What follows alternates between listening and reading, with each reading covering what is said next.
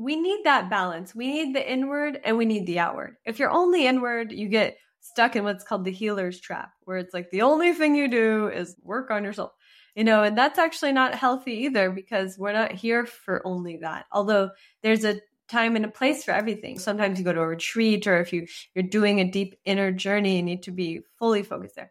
But like in the way life is set up, we have to have like a balance. What happens in the outer world is always revealing to us what we need to work on in the inner world. They call it the mirror principle. So it's basically like what is showing up for us is actually exactly what we need to see about our inner world. And that's like the way that I've always learned. I consider life as my teacher in a way. Like I've had a lot of teachers, but there's no teacher that's going to be more potent than just life itself. And life is always showing us exactly what we need to see. So you'll you'll attract something or some person or an opportunity or circumstance. And, and instead of being like, why is this happening to me? It's like, how is this happening for me? And like flipping that script and being like, okay, what is this teaching me? And how is this deepening me or strengthening me or helping me to grow wiser? What does my best life look like?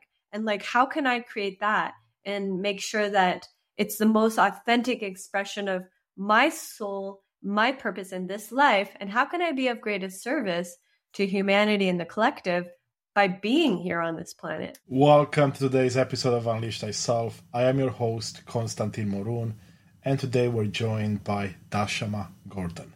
She's a mental health and wellness pioneer featured on platforms like A B C, N B C, and Vogue. She's transformed over a million lives through Flow State Yoga and is the founder of Flow State Institute and Bright Future Foundation. In our conversation, we're diving into Dashama's transformative journey and the power of flow state in healing and personal growth. We'll explore practices that can help you find balance, delve into the psychology of trauma and anxiety, and uncover how you can change your life and the life of those around you through compassion and mindfulness. Through yoga, breathwork, and meditation, we'll explore how you can tap into an almost infinite realm of possibilities and spiritual energy. This episode is for anyone looking to elevate their mental health and tap into a fulfilling, balanced lifestyle. Let's get started.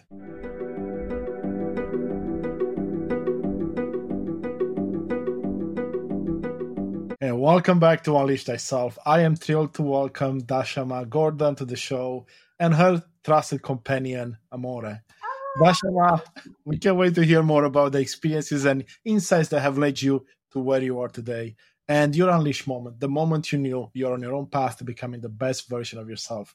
Dashama, such a pleasure to have you with us. So nice to be here. Thank you. Amore wants to get down. Yeah, like, okay, too much camera action for me. Yeah, I was just like, I'm done for now. Well, you have such a beautiful story. I had a chance to, to go a bit deeper into it. But for those in the audience that don't know much about you, what would you like to start with your story? Because there's so many beautiful parts that we can dive into. You know, it's a funny thing. I what comes to mind, there was a picture and it was, it's like the sky at night and there's a star in the middle.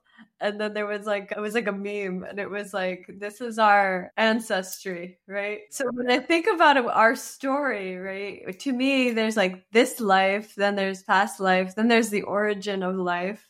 And the story goes really far back. But if I was going to say something about this life story, I think that I was born in this life with a clear intention to experience the greatest amount of challenges possible so that I could grow into a powerful and wise soul early on to be of service to humanity. And that's what I've dedicated my life to. And it's been an interesting journey, you know, and it's interesting because I was thinking about a friend of mine. And he just ran a, it's called the Super Marathon, six marathons back to back in the desert. And he was telling me on the second marathon, which is the day two, you have to do one every day. And on the fourth day, you do two. And, you know, you have to do six. So basically on the second day, he wanted to die. And it was interesting because I was thinking about, and then, but he told me how he, he remembered his, the reason that he came. He remembered the reason that he did it, like signed up to begin with and flew all the way to Morocco. And and it pushed him through. And and actually, even though most of the guys that were like world like champions in this marathon type of thing, they were all getting helicoptered out and quitting, and he he he won. He won the whole race, even though he told me he wanted to die on day two, and he was pooping blood, and like, he was like, you know, and I and it was just making me think about my own journey, because there was so many times where it's like it got really hard, and I was like, why? And and it's interesting when you're going through a hard time, and then it forges you this type of depth and strength and wisdom that you can't gain from any books, and you can't gain that from, you know, just hearing about it. It's something about real experience with difficulty, and, and overcoming that is what makes us into great beings on this planet. Oh, that's such a beautiful way to introduce uh, our conversation today. And you're absolutely right. I, I look back at my life, and it's always been through those tougher challenges that we grew a lot, but also through those tougher challenges that, that we left lessons behind that we should probably go back and, and retrieve from those experiences that maybe we haven't unpacked just yet. I'd be curious in your case, because you've overcome quite a few things in life. What has been the one thing or the, the few things that pushed you through? Like, you know, your friend, he reminded himself of why he started the journey in the first place. But I would imagine when life throws things your way, it's not that easy to remind yourself that, because in some cases, we, we may not even know why we're here. That's true. I think in the earlier time, like when I was younger, I'd say like before my mid-twenties, before I discovered my real purpose, I always had these little purposes. So like at any point, there was like this kind of feeling like I had purpose. And one thing that comes to mind was actually one of the turning points when I was around thirteen years old. And I had been moving around. When I was seven, my mother lost her mind and she became schizophrenic from drug and alcohol addiction, and my father was addicted to drugs. And so we ended up being put into foster home, and we moved around a lot. We lived in a lot of strangers' homes. It was really traumatizing for me in the beginning, but it was interesting because little, like God always shows up, right? And, and, and I feel like you get these glimpses of your purpose, and it's like breadcrumbs on the journey, right? And so I remember when I was like one example, when I was seven, seventh grade, or no, second grade, I, I think it was seven or eight. And uh, I was one of the smart kids in school. So they let us on Friday, all the little like ones that got the best grades, we got to go to the, the veterans hospital on Friday, and they would let us go there and hang out with the vets. And we would drink Kool-Aid and have cookies and like play games and stuff. And like, it was our kind of opportunity to bring them joy, and we got to get out of school. So we were happy with that. So basically it was a really fun experience. And interestingly, and both of my grandfathers were in the military in the World War Two. My, one of my grandfathers was in Europe at the time fighting against Hitler, and he was Jewish. So there was like so many things connected to that veterans experience, but I didn't realize. And, and that was early on. And then later, I remember when I was thirteen, finally, after many foster homes, we ended up, one, my mother's adopted sister took me and one of my other sisters. We have four sisters, but two of them, two of us got to go to live with our aunt in South Dakota. And it was so interesting because she brought me a book one day, and this book, I feel like, was a turning point of my life in a way, because it, it was called How to Be Like Women of Influence. And it's twenty greatest women of the twentieth century, and had like Oprah and Mother Teresa and Amelia Earhart and Princess Diana. And it had like all the greatest women, and like each one of them had a character trait, and the character trait was kind of like exemplary of what they had really committed their life to being as a character. So like Mother Teresa was love and compassion, you know, and like Amelia Earhart was courage, for example. You know, each one of them had this amazing trait. And I read that book early on, and it was so fascinating. Little things that came into my books have been a big part of my life. So then another another book came into my life after that, and there was this poem in the book by this woman named Edna Saint Vincent Millay. And the and the poem is from the early nineteen hundreds, and it's called Renaissance, which is like the British way of saying Renaissance. And it was a poem, and I memorized it. I fell so in love with the poem, but it's all about death and rebirth. Mm-hmm. And I was like, wow, how appropriate. My whole life was this death and rebirth experience.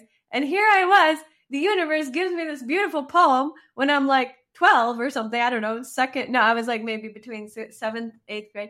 And I was so in love with this poem. I would read it over and over. I memorized it. It's about ten minutes long, but there's like certain parts of it where she talks about, you know, she dies in the poem and she talks about the experience of death. And then she, she just wants to, to be alive again. And she, and she's like, she goes through this whole journey of coming back to life in the poem. And, and it's a wonderful thing. I could share some of it if you want at some point, but basically I feel like that those two pieces of work, the, the poem and, and that book about the women of influence, there's something about those types of wisdom that was planted in my soul at a young age. So then when it came to like getting like deep challenges, it was like all of a sudden here I was in that moment where I'm like, I am now challenged.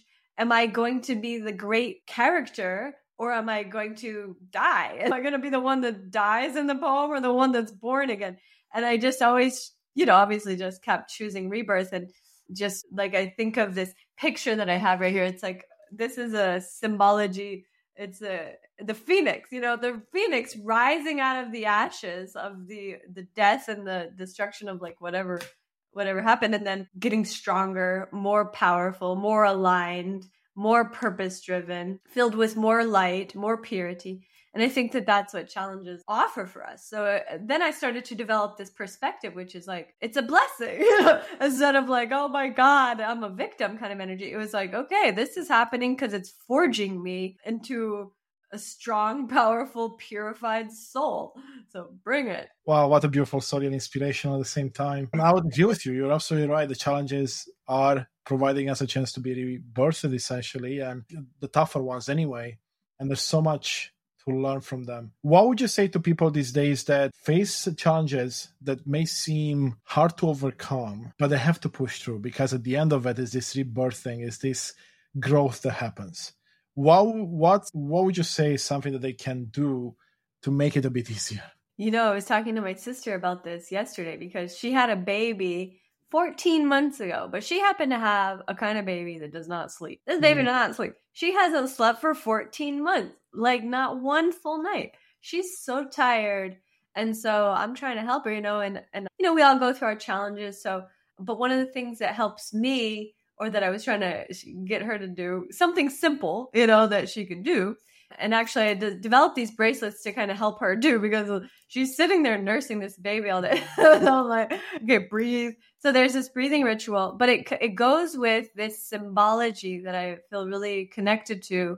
And it's, it's called Shefa. Actually, it's a Hebrew word. Uh, it's a sacred geometry. Do you know this symbology? Have you ever seen it? I, some of it, yes. Yeah, it's a circle. And then there's like, Uh, another circle, and then there's like two kind of legs here, and then there's a swirl in the middle.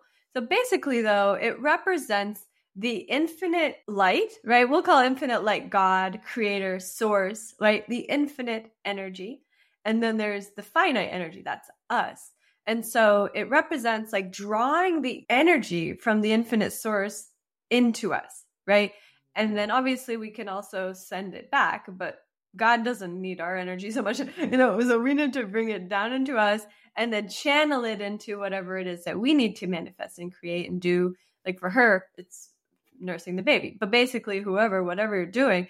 And I feel like this is something that can be very helpful for anybody because one of the things that's helped me so much over my life, it's been difficult, but I have a very extraordinarily high energy. Like it's so constant that I have to, I had to develop a lot of breathing practices on how to deal with it because it's like always high.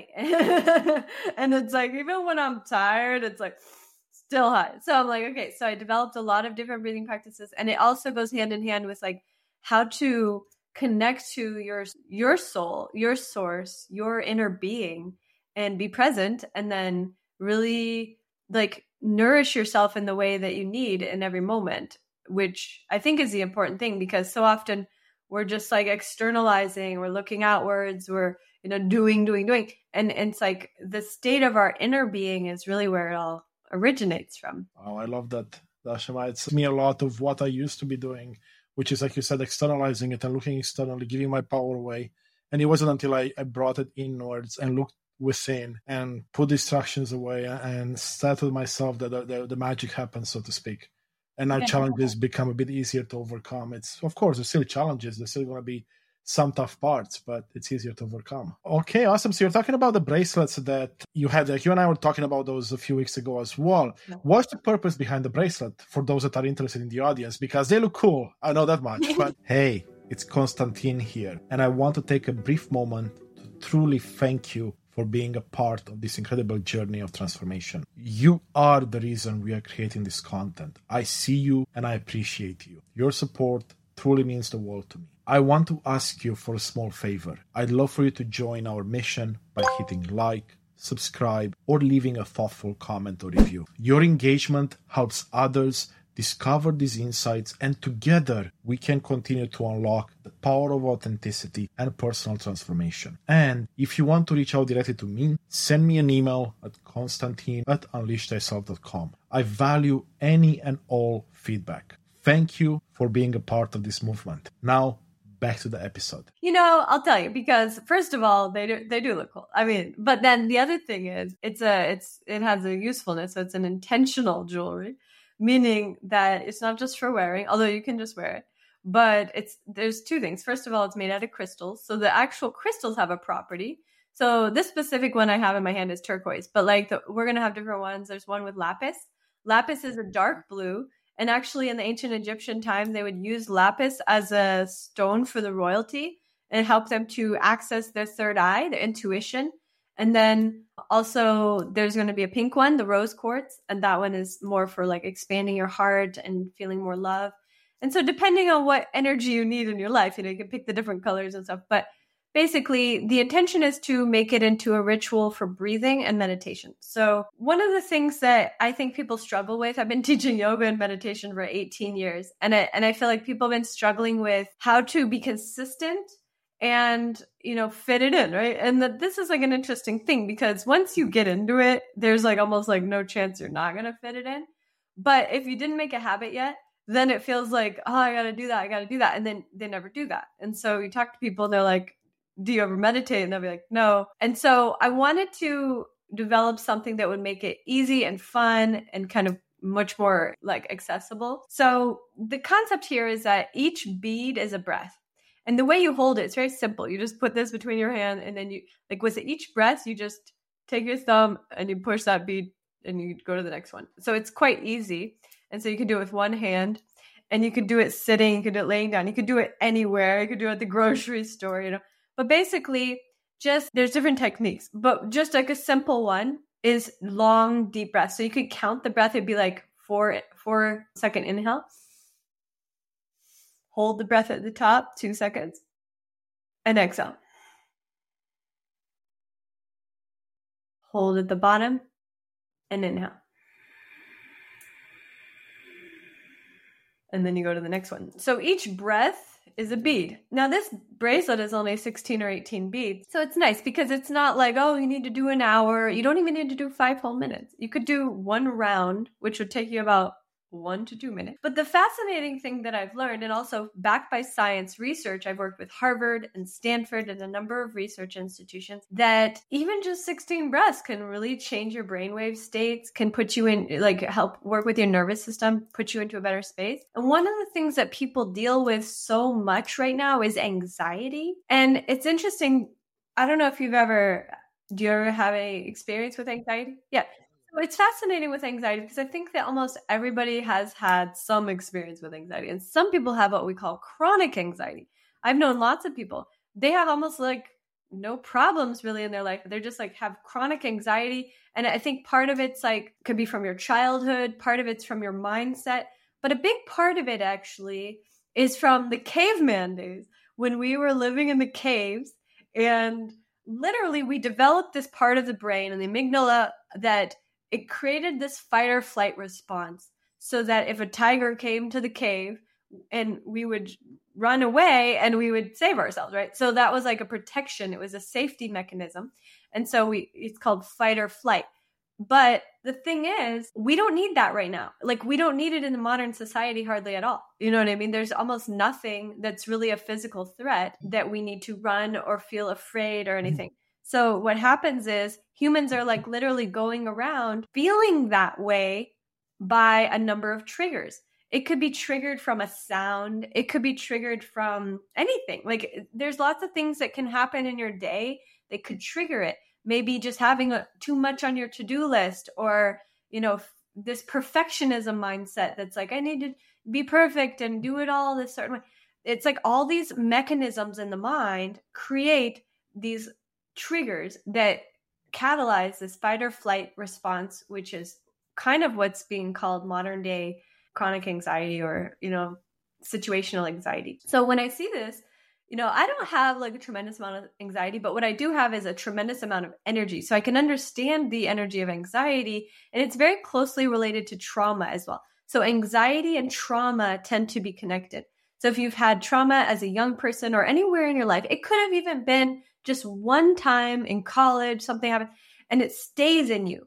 And then it carries a vibration, and the vibration of trauma is very much like this, which is the same energy of anxiety, which is this kind of like tension, uneasiness.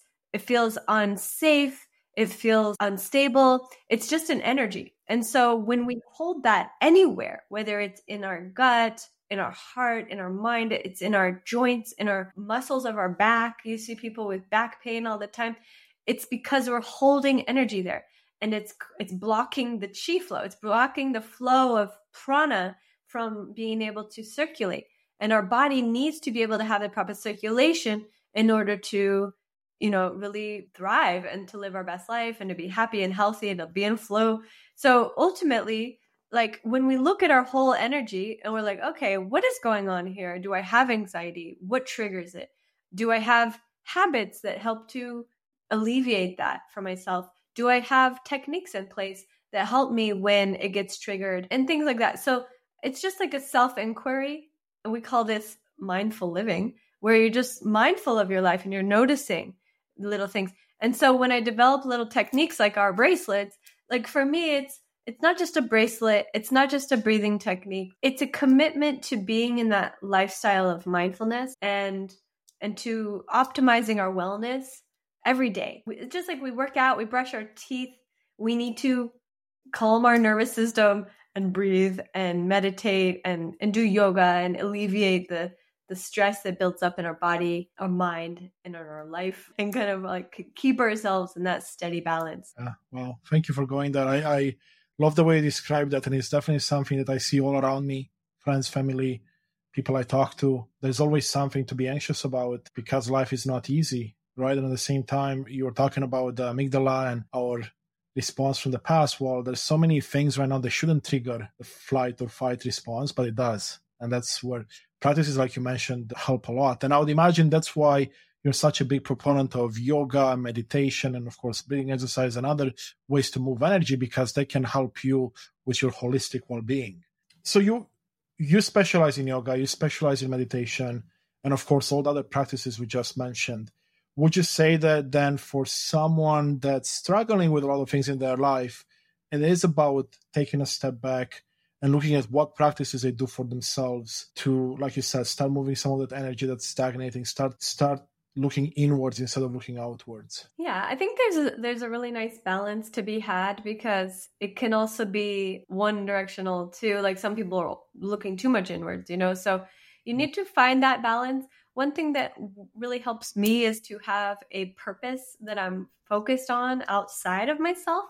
And what I like to do is when I'm working with people is to help them to find some purpose, right? Something that they can really channel their energy into that feels aligned, that feels like passionate, it feels like exciting, at least like a direction to move their energy outwards. And what I find is that we need that balance. We need the inward and we need the outward. If you're only inward, you get stuck in what's called the healer's trap, where it's like the only thing you do is work on yourself, you know, and that's actually not healthy either, because we're not here for only that. Although there's a time and a place for everything, you know, sometimes you go to a retreat, or if you, you're doing a deep inner journey, you need to be fully focused there.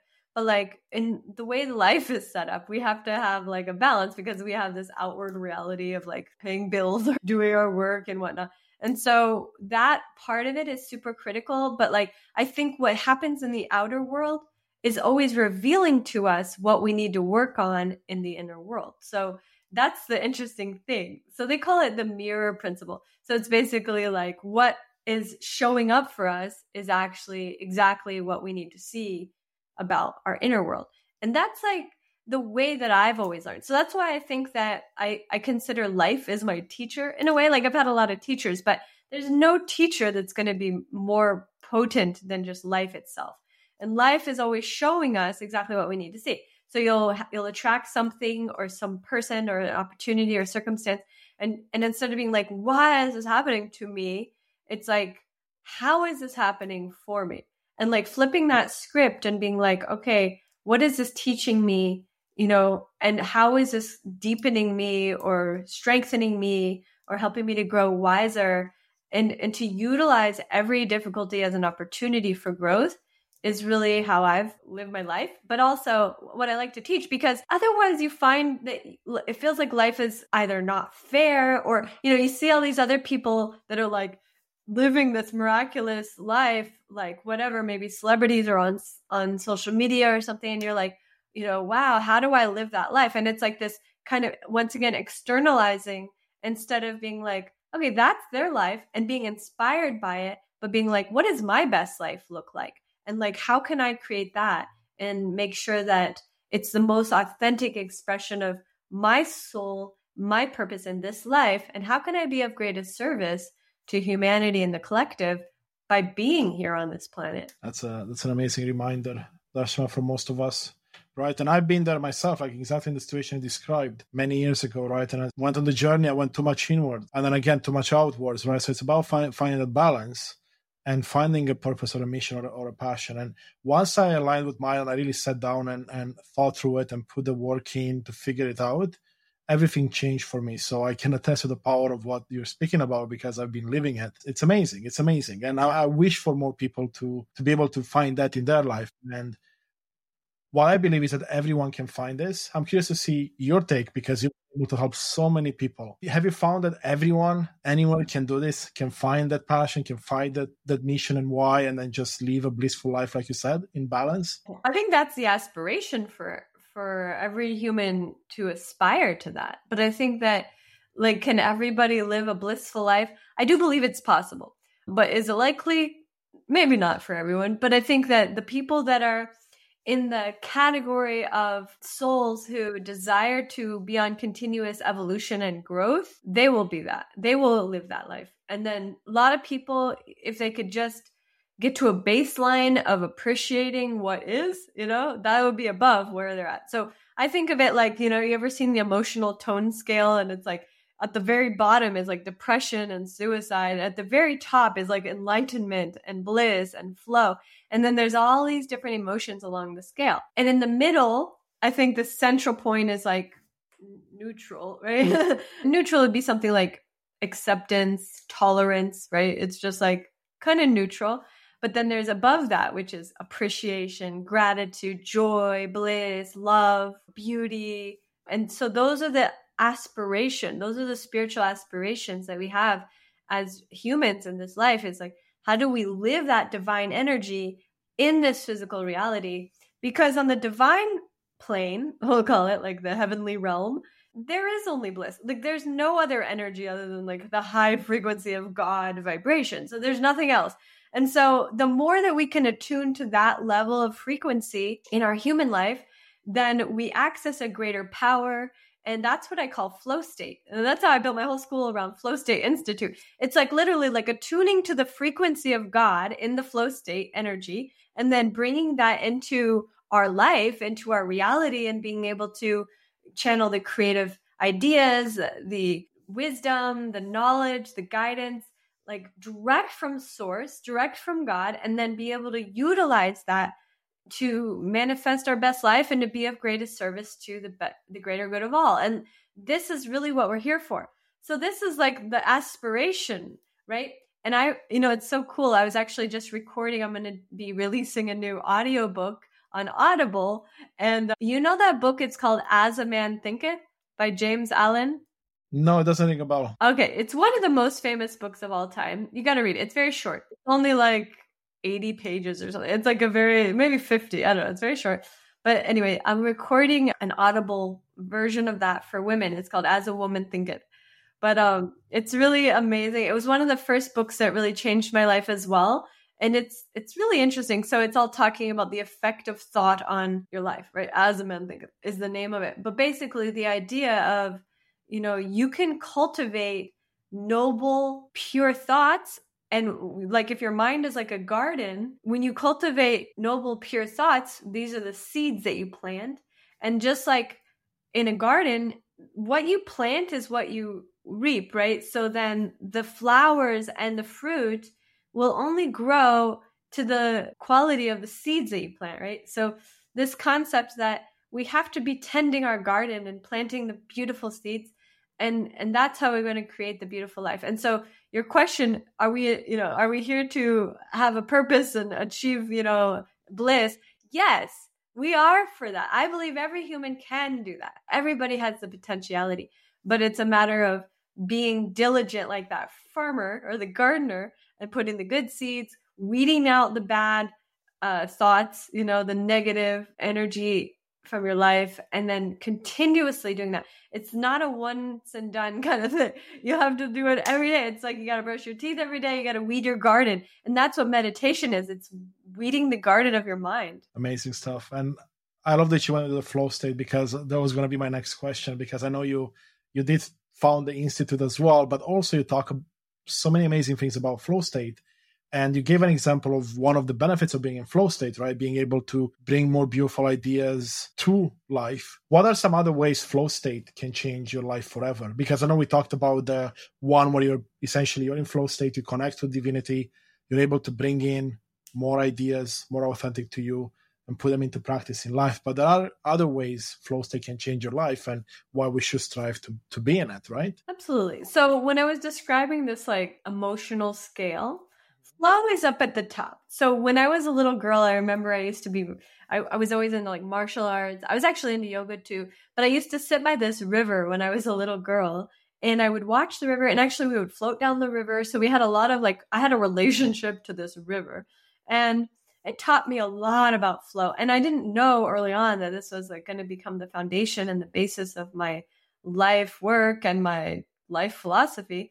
But it was so interesting. And then later I was also really fascinated with the Tao Te Ching and like Taoism. And, you know, all of the great masters spoke about this, the Tao, which is kind of another word for the universe, but it's more than that. It's like the universe, it's everything, it's nothing, it's God, it's the open void, it's everything, right? So Tao represents that infinite energy. And so when you think about the Tao, they even talk about it like the nameless, like the one who ha- who who names it, it, it's not it, you know, because when it, when you try to put the name, then you're already moving away from it.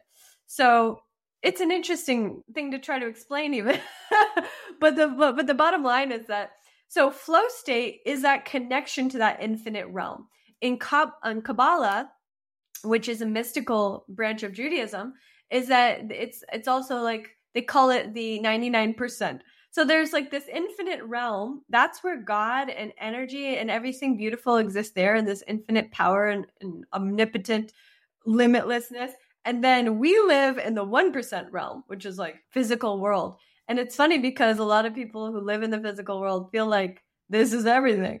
And it's when you understand spirit and when you understand energy, you realize this is one percent. I mean, there's like not even one percent. I mean, this is such a small, yeah. less than one percent.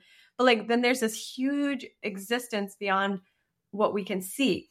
And so flow state is really on a consciousness level, it's tapping into that infinite realm. And it's connecting to that that divine intelligence. And one thing that I learned after teaching, you know, from teaching yoga for eighteen years and meditation was that, you know, you get to a point of mastery with something, you don't have to think about it. Like you literally don't think, you don't plan, you just channel. I call it channeling. And literally you go, and I could teach a class to like a thousand people, and I don't even, it just comes out, and I know exactly what to do, when to do it, how to do it, the, the length that it'll be, and it flows, mm. and everybody feels great. And it's amazing that you could get to a point in life that you could do that with very specific skill sets. Like that's the level of what they call ten thousand hours. That's mastery. But then you could get that way with life. And that's my fascination. It's like, how do you stretch that ability to go beyond your skill set and stretch it into the rest of your life so that whatever is happening, you're just in the field of potentiality and you're open to everything, not blocking any of it, and constantly making the best choice because you're tapped into the higher source that's guiding all those choices. And we just have this knowing that we're on the right path and we're in alignment because we're feeling good and we're bringing goodness into the world. And those two things combined, feeling good and spreading goodness, it's kind of like this magic formula that spirals upwards. And it works the other way, though. When we're in the feeling bad, you know, and we're spiraling down, it's very fascinating because so often in the spiritual community, we want to like always be in the high vibe. But like the bottom line is you have to go into the dark side to heal the roots. And that way you can pull out the weeds out of the garden. And once the garden is cleared up, then you rise even higher and the flowers bloom and the and the garden has got hummingbirds and butterflies and everything's like beautiful again. But like if there was some like toxic stuff in the roots, you got to go in there, weed that garden. And that's like the process of, you know, high vibe and then doing the work, rising up, doing the work out there, sharing your light and gifts, and then doing the inner work and keep cultivating that radiance and that purity from the inner work. And that's really what the Flow State Institute is all about. And we work really closely with many different things, like P T S D has been a big focus, healing trauma, grief, like these deep traumas that we get from childhood, from loss of people that we love, or any number of things. I was in car accidents. I've had people heal from grief of losing their parents, many different things you can heal. And so the key is that I learned is that you have to go into it, heal it, wrap it in love, reimagine the meaning of why things happened is another part of it. Because if something bad or difficult or painful came into our life experience, like we were talking about a minute ago, because of the mirror principle, you realize it was coming in to teach you something. You don't just have horrible things happen because you have bad karma from past lives. Basically, we're attracting what we need to grow. That's it. And it's not a matter of us being bad people. But if we have something inside of us that's not reconciled, we're going to attract an energy that's going to make that apparent for us until we can clear that. And so that's the path of flow state yoga. There's a yoga practice, there's breath, there's meditation, there's cleansing and detoxing, and then there's a lot of inner work. But the real intention of it is to get into this knowing that we're meant to be in flow. And that the more of this kind of like spiral up, spiral in that we do, then we're going to just keep ascending and ascending. And then you're going to be able to be of greater impact, have a greater contribution, and live a more fulfilling life. Well, I want to say that that was one of the most amazing ways I've seen that explained, especially the necessity of going inwards and sitting with those tough emotions and experiences to also propel yourself higher and higher. And I look at myself and I, I made that mistake in the past that you're speaking of, which is the idea that once you experience some of the higher states, you want to always stay there and you don't want to go in the lower states. And when, let's say, some emotions would come up for me and I would feel sad, I would do anything in my power to, to claw back up, so to speak, right? To, to claw up and not deal with the problem because I didn't want to be there. I wanted to be in the high states. And I would imagine many people have gone through similar scenarios. Once you realize that, like you said, do the work, pull those weeds out, heal them, surround them in love, and then let them go, now you can move up even higher. And mm-hmm. the way you explain it makes so much sense to me right now. No, good. Yeah, thank you. Thank you for sharing.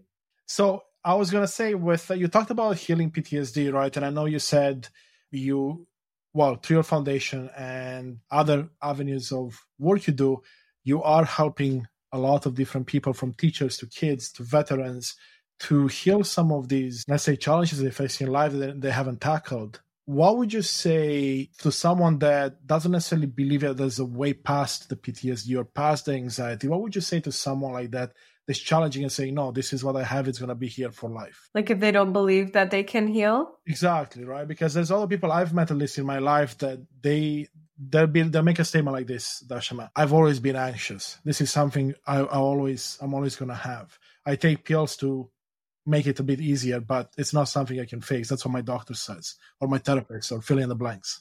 Yeah. You know, I feel like the best way to deal with people like that is ask them a question, because sometimes if you're like, you can do it, and then they're like, it puts up a wall. You know, because if someone's not really receptive, it's hard for them to move from the place of I'm doomed, or like, you know, I have to do deal with this suffering in my whole life, to the the paradigm shift of everything is possible, you can heal. You know? So that's a paradigm shift that somebody would have to have. So in order to have a paradigm shift on that level, I think it's kind of helpful to do, like, ask some questions first, right? Like maybe get curious. Right. You could ask a question like this, like, would you be open to the possibility of, of that healing? You know, or, you know, these kind yeah. of like curiosity types of questions, it plants little seeds. We were talking about seeds a minute ago. It starts to plant little seeds in their consciousness of, okay, maybe I'm, I should start being open to the possibility of healing. Whereas previous to that, it was, there's no chance for me. I'm stuck doomed with this suffering for my whole life. And so sometimes it takes a while. Like I remember when I was when I was younger, I had a lot of problems, okay, because I had so much trauma. So in, like in high school, I actually drank a lot, and I used to get in trouble, and I got suspended from school, and I got arrested twice for drinking at school. And I was like a bad kid in that way. I mean, I was good in certain ways. I got all A's, and I was an athlete, and I was in sports, and I was good in some ways, but I was a problem child because I was a party girl, and I used to drink a lot. And I used to get in trouble. And basically back then I had in my mind, there was a tiny seed of like, I shouldn't drink so much, right? But at the time I was at the level of consciousness that was like justifying that it was fine, you know? And so, and like, it's what we do when we're in our suffering and we're using substances or whatever we're doing that's kind of numbing it, like the pill you're talking about, they're taking like an anxiety pill or something. When we're just like trying to get by, right, then it's not the time necessarily to go to someone and be like, you can heal, man. I mean, you could say that, but it won't necessarily get through. And a lot of times it'll put up a barrier. So I remember when people used to talk to me about not drinking, I just think to myself, like, who are you? You know, that kind of thought, right? And then it took me a while until I was fully ready by having gotten in a lot of different situations that I, that I was like, okay, I want to quit now. And it was like my choice. So you have to make it in a way like their choice. And the way to make something into someone's personal choice is to pose those types of questions and plant seeds in their consciousness. And then in their mind, they're sitting there every now and again, the thought comes up, yeah, what would it be like if I, if I actually could just heal this, you know, fully. And, and then they, that can, that can plant a seed that grows into a beautiful flower and a fruit. And they can say, yeah, I'm ready now, you know? And I just learned so much in life. Like not everybody, like you can't make somebody ready. And it's like fruit in a way. It's like fruit is terrible if you try to pick it when it's not ripe.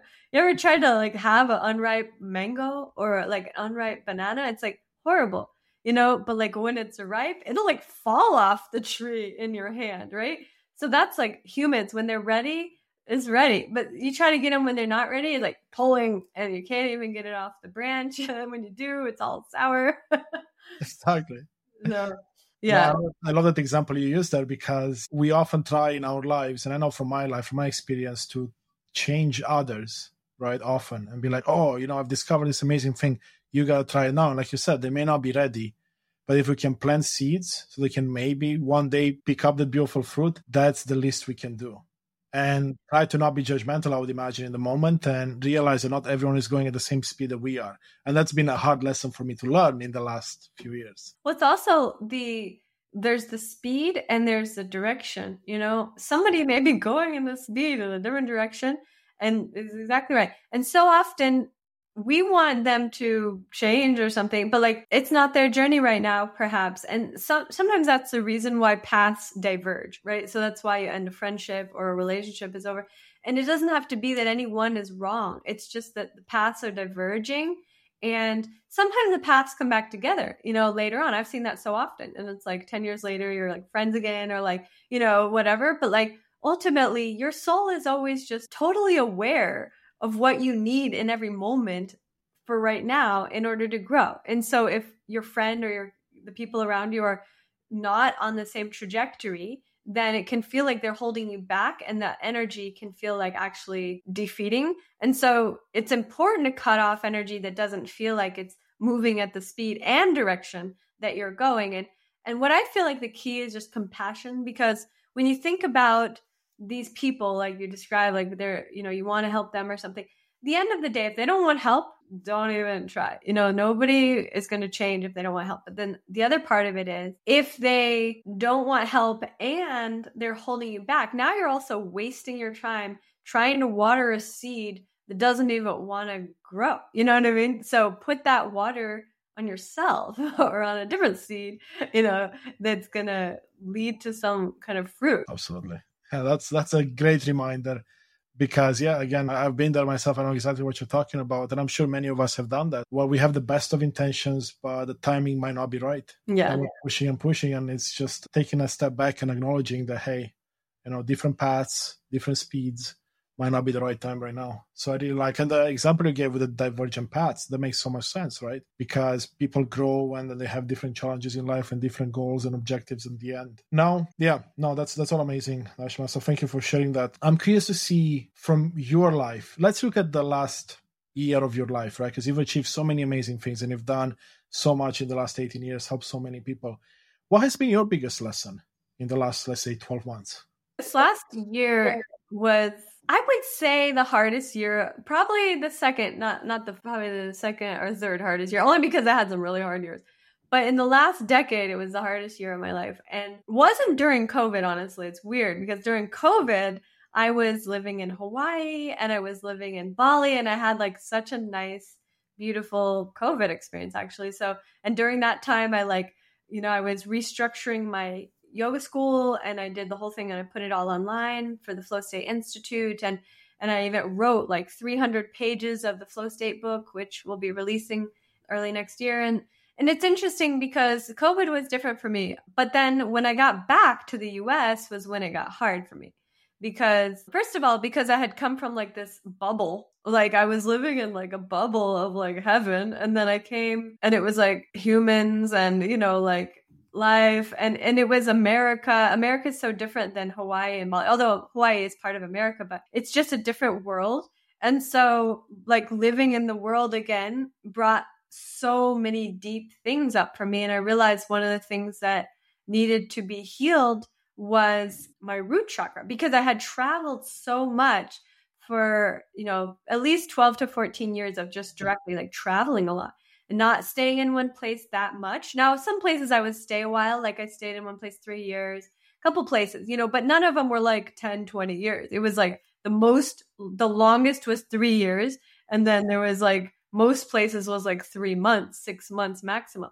So I was like constantly traveling. I was leading retreats, and COVID changed my life because I was leading retreats predominantly for my income. And then all of a sudden we couldn't even travel. There was no retreats. So I had to totally restructure the way that I do my business, how I do my life.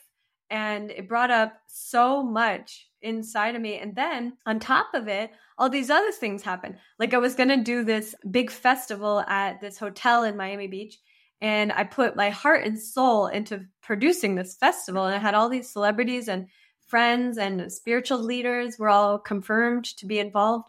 And then like two weeks before the event, which was last June, the hotel canceled the event. And they said Drake, who is one of their big clients, you know, the rapper, they said he wanted to do a private concert in the same location and my that I was going to do my event, and that because he was one of their million dollar clients that they needed to prioritize him.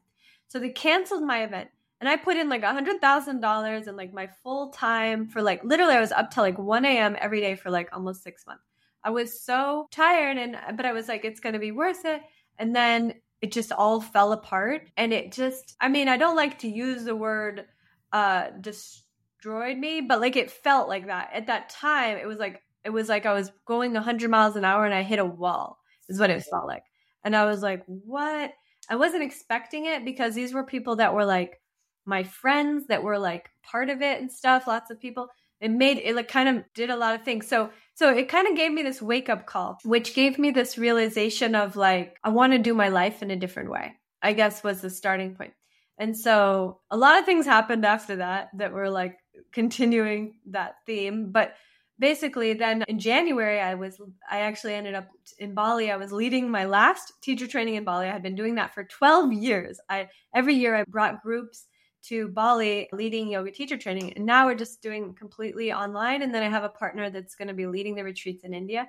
But basically I, I did the last retreat there in January. And, and then it was just like, you know, Murphy's Law, like anything that could go wrong does or whatever. So like during the retreat, one woman, she just like lost her mind, like literally. And she stripped off all her clothes, threw herself on the concrete. They had to take her to a mental hospital. No reason. Like it was just insane. I've never seen anything like that in my eighteen years.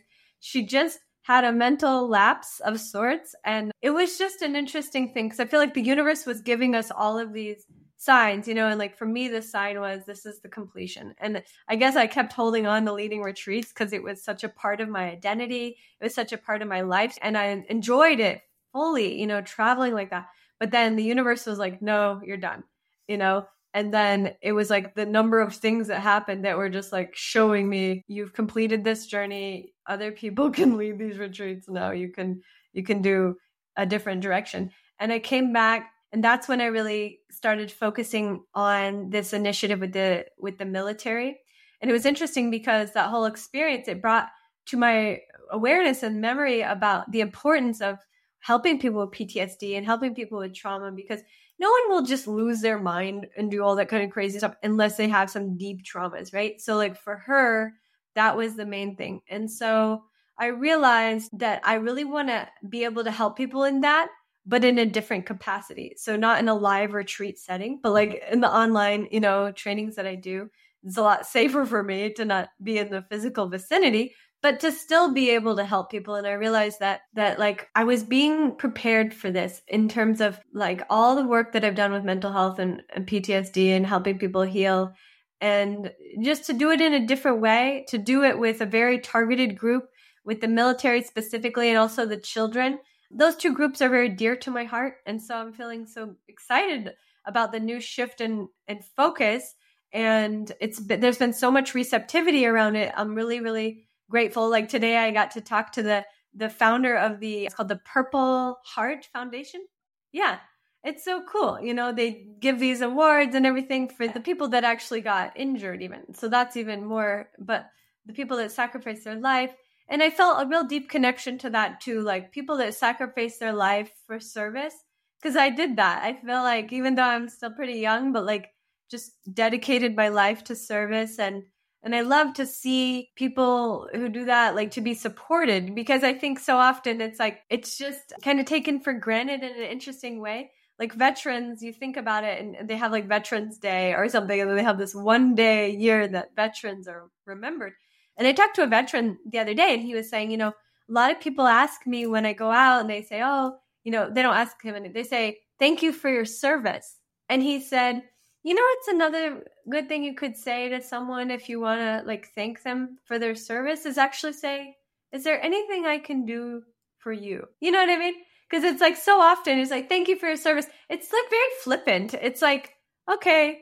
I just, it's like when you say, hi, how are you? But you don't really want to hear how they are. Like that kind of like inauthentic, non-intimacy of connection where it's like, I don't really care, but I want to sound like I do by saying, thank you for your service.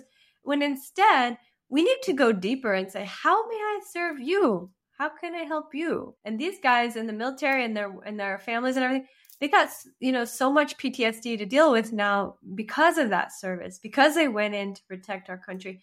And I think about it sometimes because U S has the strongest military in the world. The reason that we're the world power is because of our military. And yet our veterans are all marginalized, and they're like, half of them are like homeless with mental health issues and P T S D and everything. And everyone's just like, thank you for your service, as if that's enough. So I decided to take it a step further and actually be like, how can I help you? And and so I'm excited about being able to actually really give back in that way. Wow. What a beautiful story, and a stark reminder that despite all the progress one does in life, like you said, if you don't pay attention to the clues the universe leaves for you, you can leave opportunities behind. So, for example, in your case, if you had doubled down on the event to find a new venue to go through that, or let's say the Bali experience, double down and do another one, another one, you would miss out on these other opportunities because you're forcing something that may not feel natural just because of what you did in the past. That's exactly right. This is the flow state right there. That's that's perfectly described. It's a flow state of like knowing the guidance. It's showing you the next step. You don't need to push it, force it. It's literally always being revealed.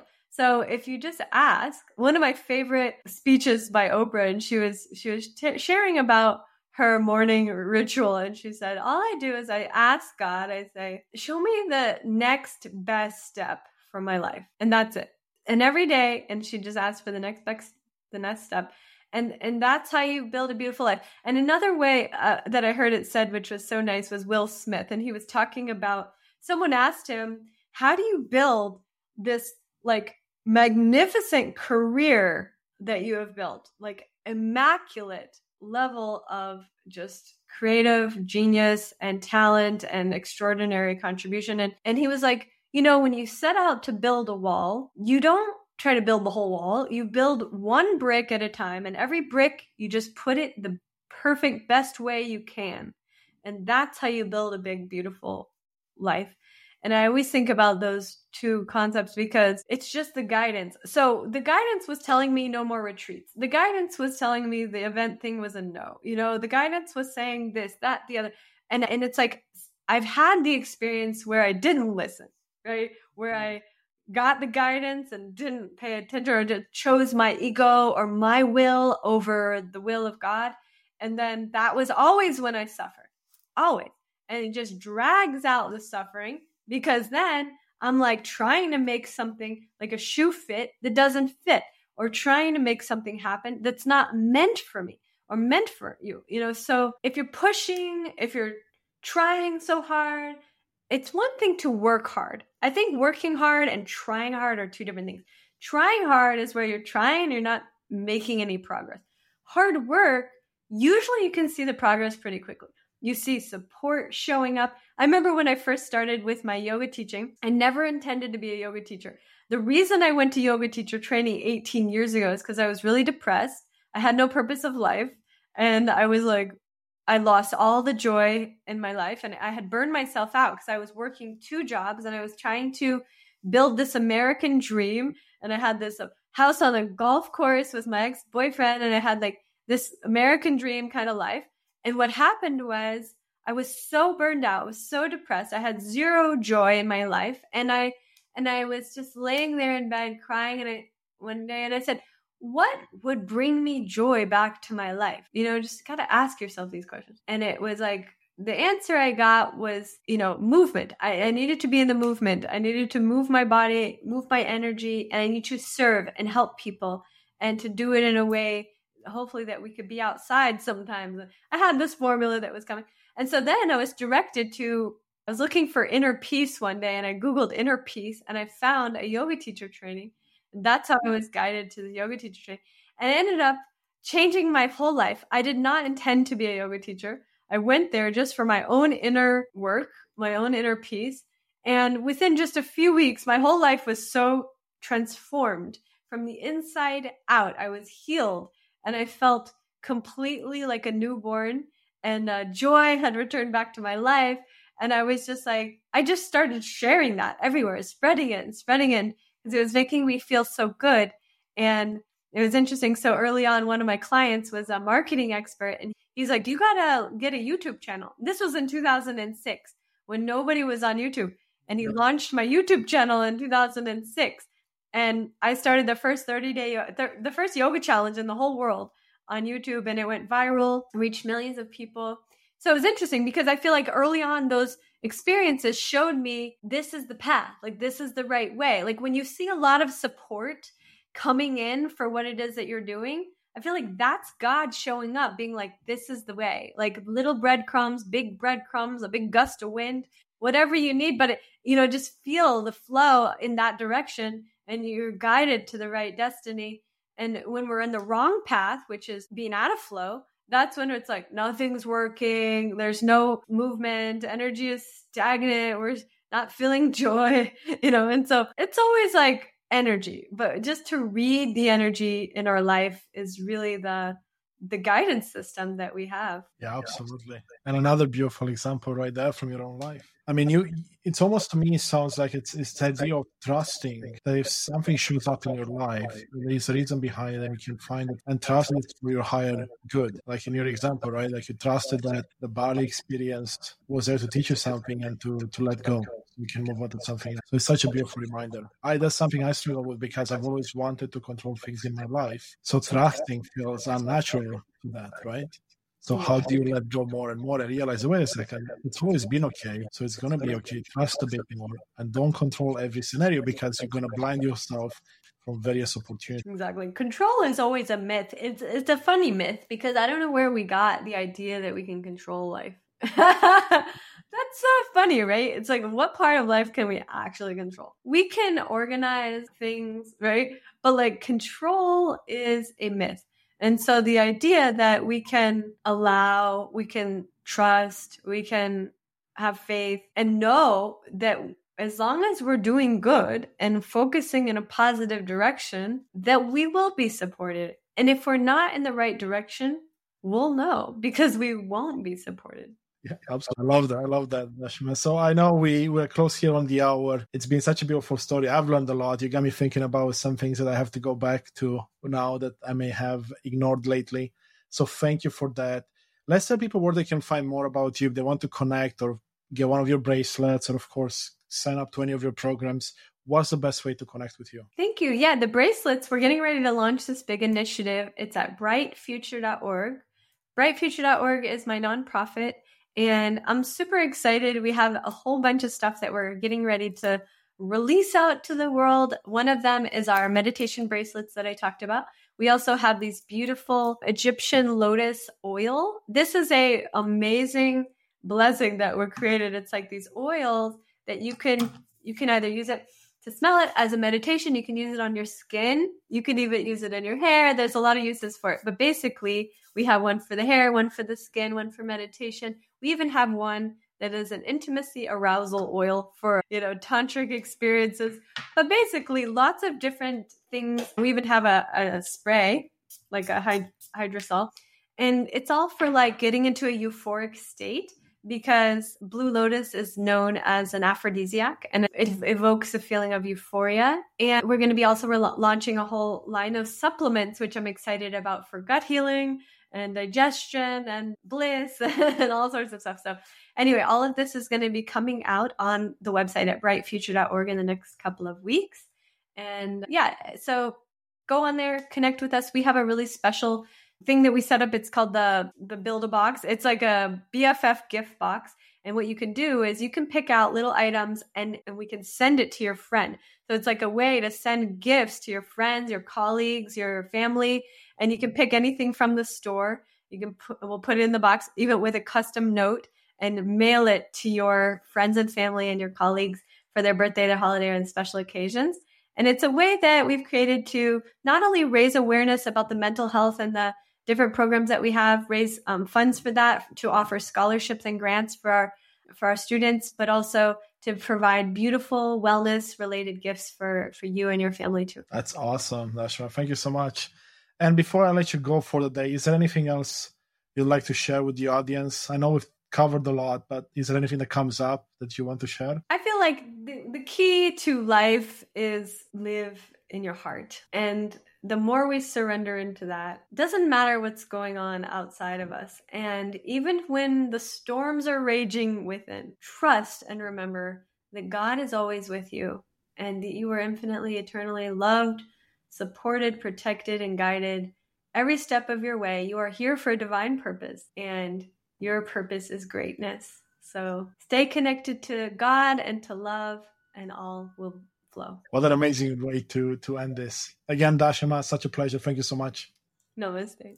Thank you so much for joining us on this exploration of personal transformation. Your presence and engagement are at the heart of what we do, and I sincerely appreciate you, your time, and thirst for knowledge, inspiration, and empowerment. Please consider showing your support by hitting like, subscribe, leaving a comment, or writing a review. Your engagement not only fuels our mission, but also helps others discover these insights. For more daily guidance on personal transformation across the mental, emotional, spiritual, and physical realms, be sure to visit our website at unleash thyself dot com. You can also find us on Instagram at Unleash Thyself Today, TikTok and YouTube at Unleash Thyself, and there we post daily content designed to inspire and empower you on your journey. If you have any specific thoughts, questions, or feedback, I truly value your input. Or if you'd like to have a conversation with me or work with me, please feel free to email me directly at Constantin at unleash thyself dot com. I would love to hear from you.